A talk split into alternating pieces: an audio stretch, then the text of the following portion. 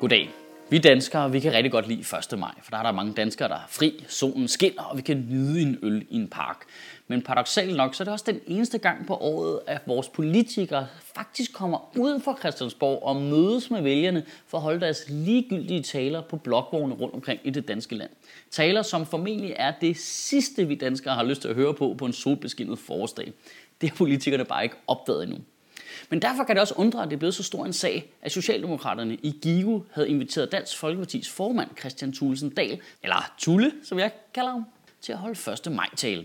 For det kunne de ikke lige inde på Christiansborg. Det var jo fjenden. Så fodsoldaterne i Give blev simpelthen tvunget af de store kanoner i København til at aflyse Tulles tale. Og det kan man jo godt forstå, fordi hvad skal en DF'er dog tale for Socialdemokrater for? Det, der er så mange ting, de to partier er uenige om. Jeg kan nævne i flæng. Øh, og... Eller... Der må der være et eller andet. Nu har jeg det. Nej. Og jeg kunne blive ved. Jeg er ked af at sige det, men så længe Socialdemokraterne i regering bliver ved med at forsvare Dansk Folkepartis udlændingepolitik og bliver ved med at splitte familier og sende børn ud af landet på grund af en eller anden ligegyldig teknikalitet. Med teknikalitet mener selvfølgelig hudfarve. Så er der altså bare ikke nogen forskel på DF og Socialdemokraterne. Det er der ikke. Jeg, jeg, jeg er ked af at sige det. Det er også derfor, at DF de vokser, hver gang Helles hold det skrumper i meningsmålingerne. Når Dansk Folkeparti snakker om, at de er et midterparti og ikke yderst på højrefløjen, så er det selvfølgelig noget være sludder. Men det er næsten sludder af samme skuffe, hver gang Socialdemokraterne påstår at høre til på venstrefløjen. Poul Nyrup havde jo virkelig fat i den lange ende, dengang han påstod, at Dansk Folkeparti aldrig ville blive stueren. Jeg tror bare ikke lige, han havde regnet med, at hans eget parti ville join dem ude i mødingen. Måske burde de bare slå de to partier sammen. Det kan de da lige så godt. Så kan vi få det danske Socialfolkedemokratparti. Eller Socialdanskerne.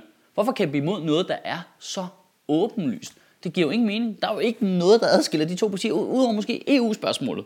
Og syret nok, så er DF jo faktisk mere i kontakt med de socialdemokratiske vælgere, som jo er mere skeptiske over for EU-samarbejdet end deres egne repræsentanter inde på borgen. Det, det er virkelig mærkeligt at tænke på, at den gennemsnitlige socialdemokratiske vælger er jo faktisk DF'er, og den gennemsnitlige socialdemokratiske folketingskandidat er radikal. Findes det parti overhovedet i virkeligheden? Pointen er, at det er fjollet at forhindre folk i at holde politiske taler, lige meget hvad sammenhængen er. Specielt hvis det er nogen, du er meget enig med, og kun aflyser det, fordi de tilfældigvis er et andet parti, der har nogle andre bogstaver. Det er altså fjollet.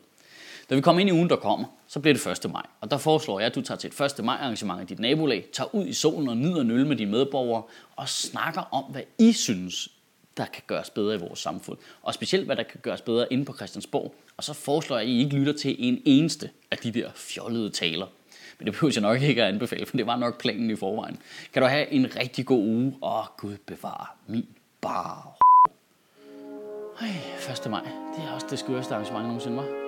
Hold nu op, jeg elsker bare. Nej, arbejder, arbejder, den lille mand og socialklassen, og vi skal bare stå sammen. Hey, må jeg bede om en toast? Ja, 60 kroner, mand. Sådan der. Stor fadel, 75 kroner.